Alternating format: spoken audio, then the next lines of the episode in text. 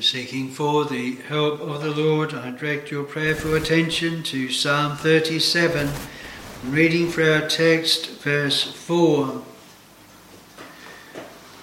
It is particularly the latter part of this verse. The whole verse reads Delight thyself also in the Lord, and he shall give thee the desires of thine heart. He shall give thee the desires of thine heart, and it is specifically the subject of desires of the heart. How vital it is that we have right desires. What if those desires are wrong? And then the Lord grants those wrong desires. And what a blessing where those desires are right desires and the Lord grants those desires. How powerful a force is desire in man. We read even of David, a man after God's own heart, left to his corrupt and lustful desires, he enters into adultery and then murder, and the sword does not depart from his house all his days. And all of that sprang from one wrong, lustful desire. May we never think lightly of what a desire can spring forth. We think of what flowed out from that. Part of the chastening of the Lord for David was again instigated through desire. The desire of Amnon after Tamar, his sister, that so consumed him, lustful desire, that he then obeyed the subtle advice of Jonadab, and how that then he lay with her, brought on him the wrath of Absalom, who two years later slew him, and then Absalom rising up against David. The scriptures are full of those examples of the desire of a fallen heart and the consequences of following those desires, but they're also full of the desires of the righteous, right desires. And in our text, it gives one of the secrets to a right desire, and that is delighting in the Lord. Delight thyself also in the Lord, and he shall give thee the desires of thine heart, because those desires then will be in consistency with a delight in the Lord. So I want to look firstly at the desire of a natural heart, a heart that all men have by nature. And then, secondly, the desires that spring forth from God's grace. And then, lastly, granted desires. But firstly, the desire of a natural heart. And we would be reminded that all of God's children. They have an old nature as well as a new nature. In our unregeneracy, we only have an old nature. And so, if there are spiritual desires at all, then often those desires they arise, as James says, to consume it upon our lusts. In Christ's day, the desire of the scribes and the Pharisees was that they might be seen of men. To that end, they wore long robes, greetings in the marketplaces, long prayers, prayers on the corners of the streets. And their desire was for the praise of men, for their own honour and glory, not the praise of God. So the desire of a natural heart might be religious desires. It might be desires that you could say are godly desires, but the end the result, the uh, thing that is to be achieved is not to God's honour and glory at all. It is consumed upon our own uh, lusts. Really, one of the great things that characterises the desire of a natural heart is the absence of desire after the Lord. Not, not a positive thing at all. Yes, there are many desires for sinful, vile things, corrupt things, evil things. And we could have long, long lists of that. But really, it can be summed up in the, the wicked, God is not in all their thoughts. They do not have desires after the Lord. They cannot. They have no spiritual life. They have no real wanting or desire after the Lord at all. And so their lives reflect that. They reflect that desire. If we have a desire after something, that which begins in the heart, very soon it is put into practice. If we really desire to do something, we'll make every effort to do it. Uh, our whole aim, our attentions will be to bring about what those desires are. We read about the desire of the sluggard shall perish. Why? Because he desireth and has not. He doesn't add actions to his desire at all. If we had a student, a young person, that desired really to get on well in life and to attain a certain profession, then they would desire to do well with their studies, they would work very hard, they would attend their classes, they would do their homework, and everything about them would say, well, they are really desiring to attend, uh, to attain this uh, purpose. Um, but when we uh, look at the things of God, before I was called, I had no desire for the things of God, no desire to read the Word of God for myself, no quiet time, no private worship, no desire for the house of God. When I did attend, it was only by constraint. I didn't love it, and that characterized it was a lack of desire for the things of God, and that then resulted in a lack of practice as well. And so we would note that, that very often the desire of a natural heart is a lack. It is a lack of the things of God. I wonder how that finds us this morning. Now it's said that there is in all of God's children a natural as well as a renewed heart. And I believe that one of the things, one of the desires that do come with a renewed heart by grace is to be free from the desires of the natural man and also a grief that our desires for the things of God are so small, so little, and it will feature much in our confessions, much in our prayers, and it will cause us many searchings of heart. We have a natural heart, but does that cause us grief?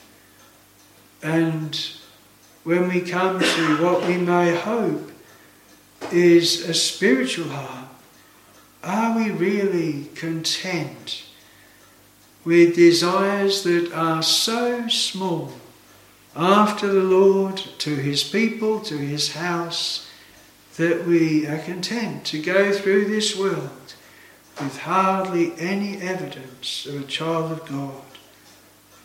A desire of a natural heart, felt in a renewed heart, will cause much grief and much sorrow.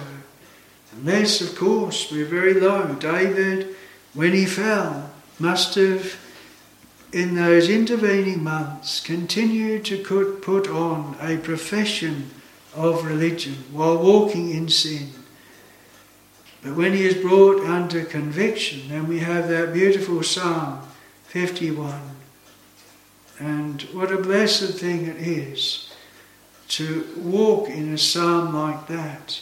So many desires that are there, so different from the condition that he was in. In the letters to the churches in the Revelation, the Lord had controversy with some of them because they had left their first love, that is, the Lord Jesus Christ, a church that no longer really had a desire after Christ. Another church that had a name to live, and yet they were dead. No life, no love, no going out unto him without the camp, bearing his reproach, following afar off like Peter did, and then ended up uh, denying the Lord Jesus Christ. The Lord deliver us from the desires of a natural heart and desires that do not at all feature after the things of God. We want to look then, secondly, at the desires that spring from grace. And I do want to really emphasize this. We might think, well, what we need to do is to go back to the law. We need to know that we are sinners in a greater measure, fall under our sin, and to desire a Saviour. One of our hymns says, Law and terrors do but harden, all the while they work alone. Now, we are to make every effort to turn from evil ways to walk in the ways of the Lord. But if that is done on its own, with the thought that we shall make ourselves to be recovered from a dead and hard and cold and worldly condition, then it will fail, it will miserably fail. What we will find, we will deal with one thing and another thing will rise up. We might feel we fall into a snare by something on the internet, we put a block to that, stop that, and then our deceitful, wicked, evil heart will find something else to look at or something else to hear, and it won't go to the Lord. Often think of what was said of the children of Israel going into the promised land, that they weren't to take over that land all at once because they were only a few people and the beasts of the field would increase upon them. But as they grew, then they were to take over that land. And the word that is spoken in Romans 8 is that if ye through the Spirit do mortify the deeds of the body, ye shall live. And that is, it is by walking in a positive way, desiring and going after the Lord in a positive way, delighting ourselves in the Lord, that then our delight in the things of the world will diminish. That will uh, be weakened. It will be mortified because we are spending our efforts and time in going after the things of God. One said that either prayer will stop sinning or sinning will stop praying. And that is in the same way of teaching of Romans, by a positive act of worship in prayer, it then has an effect of stopping and restraining sinning. Too often we make the mistake and spend our energies decrying our fallen state, our wicked, evil heart, mourning over our lack of godliness and our lack of desires of the things of God. And our efforts are as if it all depended on us to deal with our sin and to bring us into a place of blessing. But the gospel is the Lord Jesus Christ, He shall save His people from their sins. And we are to seek first the kingdom of God and His righteousness. We are to seek that salvation that is in Christ. Many of the reproofs that Paul had to the churches that he wrote to was that they were going away from the gospel to the law, and so they weren't prospering, they weren't getting on. Now, don't get me wrong, we are not to sin that grace might abound. But, you know, if we could, and if God left his people, they would be content to make their lives outwardly and inwardly nice and holy and godly, independent of God, separate from Him, and be smug and proud of our godliness and our religiousness.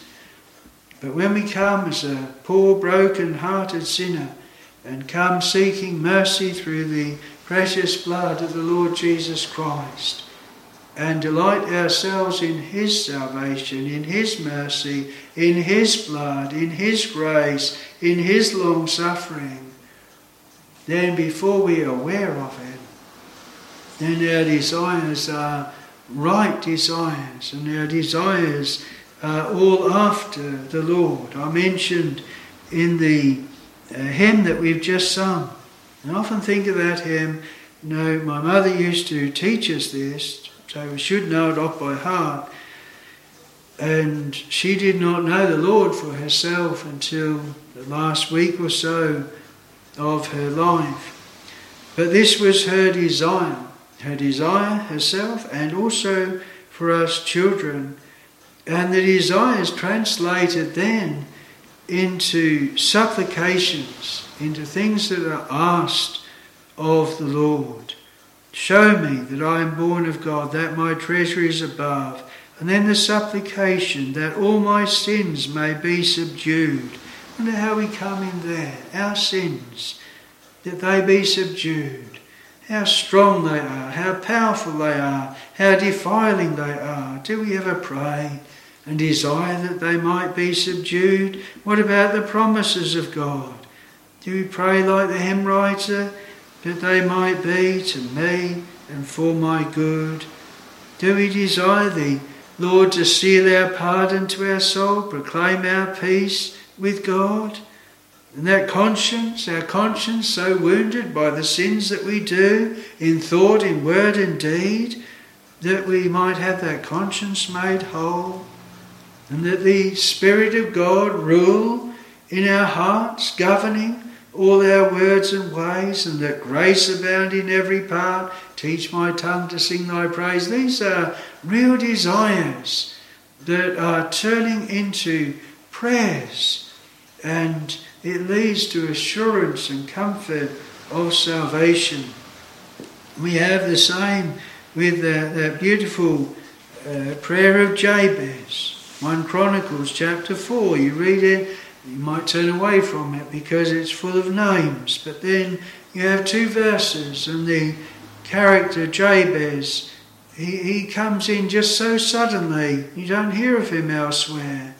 We read this, and Jabez was more honourable than his brethren, and his mother called his name Jabez because, saying, Because I bear him with sorrow. And Jabez called on the God of Israel and said, saying, Know that thou hast blessed me indeed, and enlarged my coast, and that thine hand might be with me, and that thou wouldest keep me from evil, that it may not grieve me. We read this simple word at the end, and God granted him that which he requested. Desires will end up in requests, in prayer. And those two, they, they go together. How much of our prayers are real desires, desires that spring from delight in the Lord, spring from not slavish fear, but love, and not from doubt in the gospel, but in the provisions of the gospel and wanting to have those provisions. We think of our Lord and the uh, Sermon upon the Mount and how in the Beatitudes, Matthew 5 and uh, verse 6 Blessed are they which do hunger and thirst after righteousness, for they shall be filled. And that is a real desire after righteousness. Why? Because they feel so unrighteous, so ungodly, not like the Lord. Their poor prayers, their poor following, their poor uh, profession, their poor obedience. You know, the word that is before us is not coming from one that views themselves as holy. His view comes from a sinner, comes from one that is desiring what he does not have and what he feels he does not have, but that he needs and he wants and he longs after. You think of going back 10 Psalms to Psalm uh, 27 and how that psalm begins. And, uh, or Psalm, Psalm, Psalm 27, verse 4 one thing have I desired of the Lord, that will I seek after, that I may dwell in the house of the Lord all the days of my life, to behold the beauty of the Lord, and to inquire in his temple. And this is the desire, then, it's the desire of the soul. Now we're exhorted to desire things. Paul when he writes to the Corinthians, he exhorts them uh, after he has set forth the uh, blessings of love, especially charity, a practical love, and he says, follow after charity and desire spiritual gifts, but rather that ye may prophesy. And he, he does direct them as to what they uh, should desire. Peter, he says, desire the sincere milk of the word that ye may grow thereby. And so we're exhorted in that way to desire those things that are, are right and those things that are good. And it is by God's grace these springs, these desires spring. They don't come from our old nature. And it really should be a great encouragement to all who are being uh, quickened and who feel desires, however feeble and weak, after the Lord.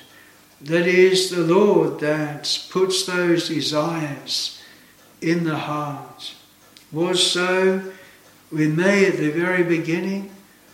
And I believe with all of the people of God, it'll be that which begins not in full assurance, not in knowing that they are a child of God, but with desires. Ruth had those desires after Naomi, after where she was, after her people and her God.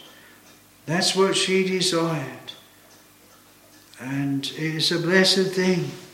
If there are desires there, we can say, I have desires today that I did not have in my unregeneracy. Or it is that we say that we are so concerned that once we had very strong desires, but now I am backslidden, I don't have these strong desires, they don't come out in prayers, and the desire of my old nature is so strong and it grieves me, and I struggle against it, but my weak resistance, like the hymn writer says, I have vain. And there is that aching void, the desire of the heart is, is, is longing after the Lord to appear, to deliver and to save, and to pour fresh life upon the whole All these things, they don't come from one that is dead in sin, one that has no concern, one that is not at all mindful of the state and condition of their souls. In Hebrews, we read of those that desire a heavenly country, the things below. They confess that they were strangers and pilgrims in the earth. The Lord had made these things to be as nothing. And they that say such things declare plainly they seek a country. And that desire will be to be where Christ is. And you know, the Lord Jesus Christ as well has those desires after his people. How that he says, Father, I will that they whom thou hast given me be with me where I am, that they may behold my glory. The desire of the Lord is toward his people. Desire of his people will be toward the Lord. When we think of it, even in a natural relationship, a man and a woman that are really in love, their desires are toward each other. And they want to be with each other. They want to behold each other, hear each other's voice, see each other.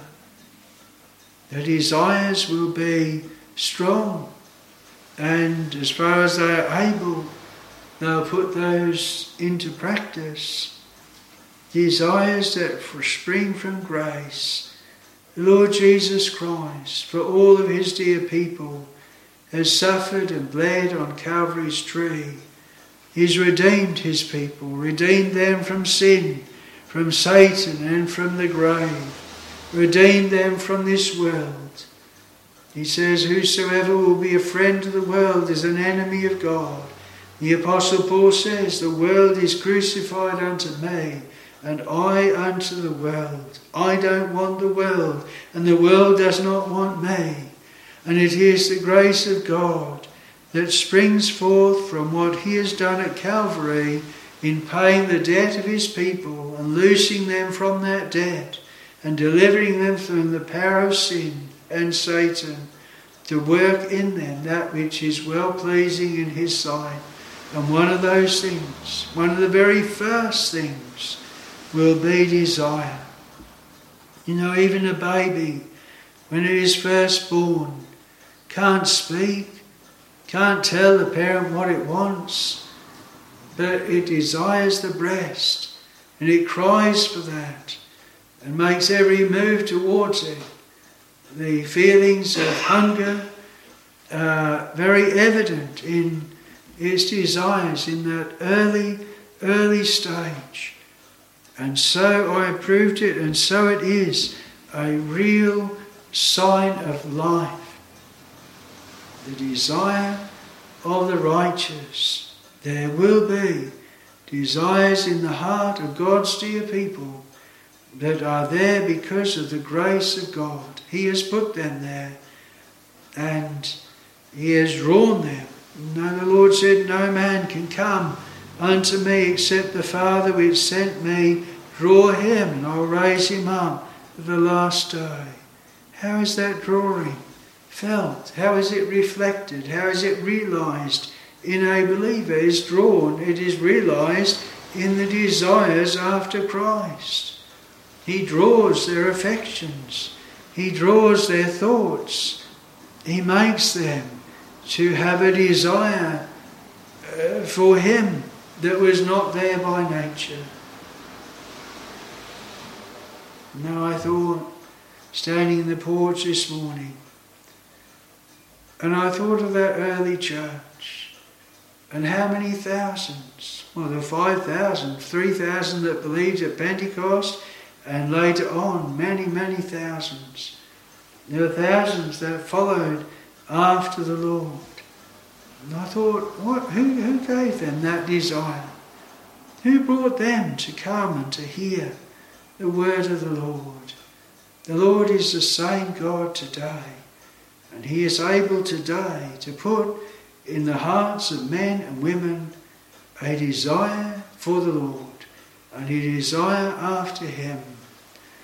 And yet we live in such a discouraging day that none seem to desire the courts of the Lord. Men shall be lovers of pleasure more than lovers of God. And we, we see it. And yet the Lord is still the same. And may we have those desires like the Apostle Paul did when he writes in the 10th of Romans. And he says, Brethren, my heart's desire and prayer. You see the two things that are going together again and how that searches us as, as ministers like Paul was. He says, My heart's desire and prayer to God for Israel is that they might be saved. That's what he desired, that they might be saved.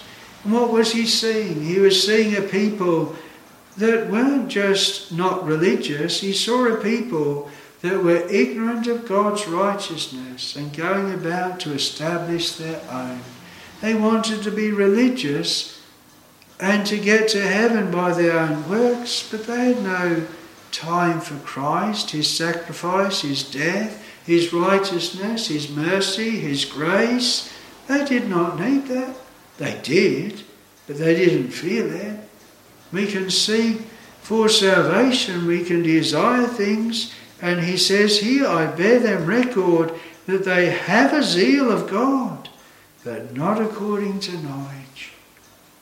May we have a zeal that is according to knowledge, and our desire be for the salvation of the Lord and the salvation of the gospel as it is set before us in the Word not of works, lest any man should boast.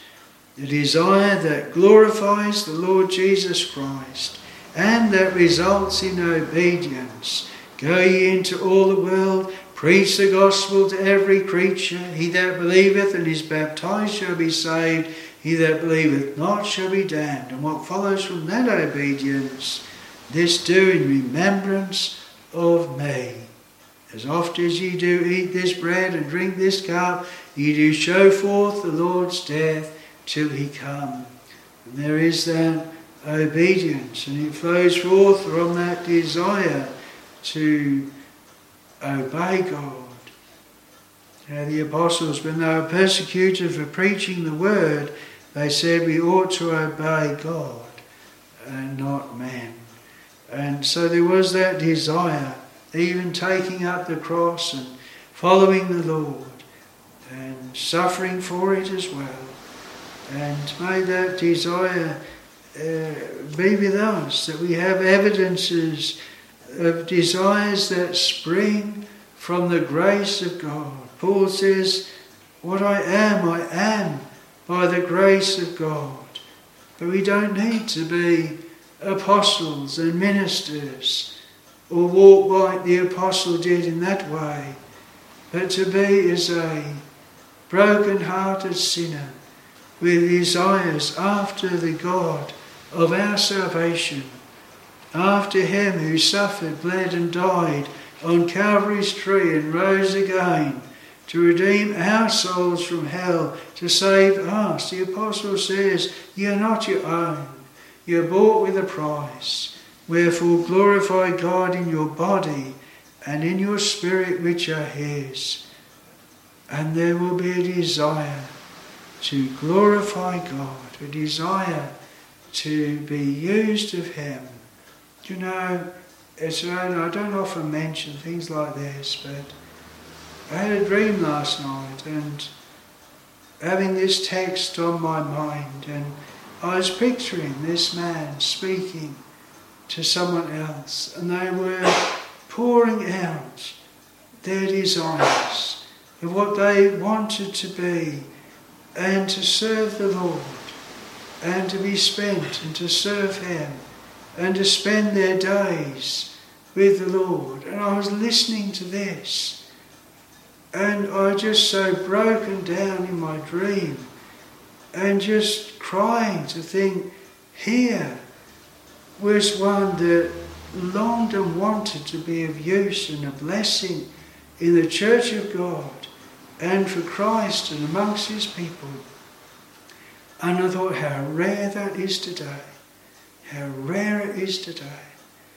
And I just remember how broken down I was because of how rare it was to see someone with such a desire to be a blessing and to be used and to be a help to the church of God. Well, want to then think lastly of granted desires. Granted desires. The desire of the righteous shall be granted. Well, what, what are those, those desires that are granted? You know, there's some beautiful texts in the Word of God of those granted promises and desires. You think of in Proverbs, Proverbs 10 and verse 24 the fear of the wicked, it shall come upon him, but the desire of the righteous shall be granted. Solemn thing if the Lord should just grant desires of the wicked. When we are in, many of the Lord's people have uttered things that they tremble if the Lord took them at their word and that their desire in unregeneracy. But the Lord has disannulled it. He hasn't given them that, but He's given them desires that He has then fulfilled in them and, and granted to them. Psalm uh, 20 speaks of the desires again of, David and testifying that some will they trust in horses, some in chariots, but we will remember the name of the Lord our God. The desires after the Lord. And he says in Psalm 21 that the king shall joy in thy strength, O Lord, and in thy salvation. How greatly shall he rejoice! Thou hast given him his heart's desire, and hast not withholden the request of his lips, Selah. And again we have the desire and request of the lips. Is answered prayer. Desire is put and, and, and then prayer. And we have it later on in the uh, Psalm, Psalm 145. And in that psalm there's two uh, beautiful verses. One often we, we quote in prayer Thou openest thy hand and satisfies the desire of every living thing. And it's a blessed thing. That's not just in a natural way, though it is in a natural way, but when we are a living thing, a living Christian, a re- living soul, and the Lord satisfies that desire so that we, we can't desire anymore. And then we have the calling and desire again joined together in, in verse 18. The Lord is nigh unto all them that call upon him, to all that call upon him in truth. He will fulfill the desire of them that fear him. He also will hear their cry and will save them. We read of Solomon that he gave to the Queen of Sheba all her desire. And may we be assured of this, as sure as the Lord has put in our hearts those right desires after Him and given us prayer for those things, that He will grant those desires in His time and in His way, and will be to His honour and to His glory. May the Lord then grant us the desires of our heart and put those desires there as right desires, flowing from a delight in the Lord. Delight thyself also in the Lord, and he shall give thee the desires of thine heart. May the Lord add his blessing. Amen.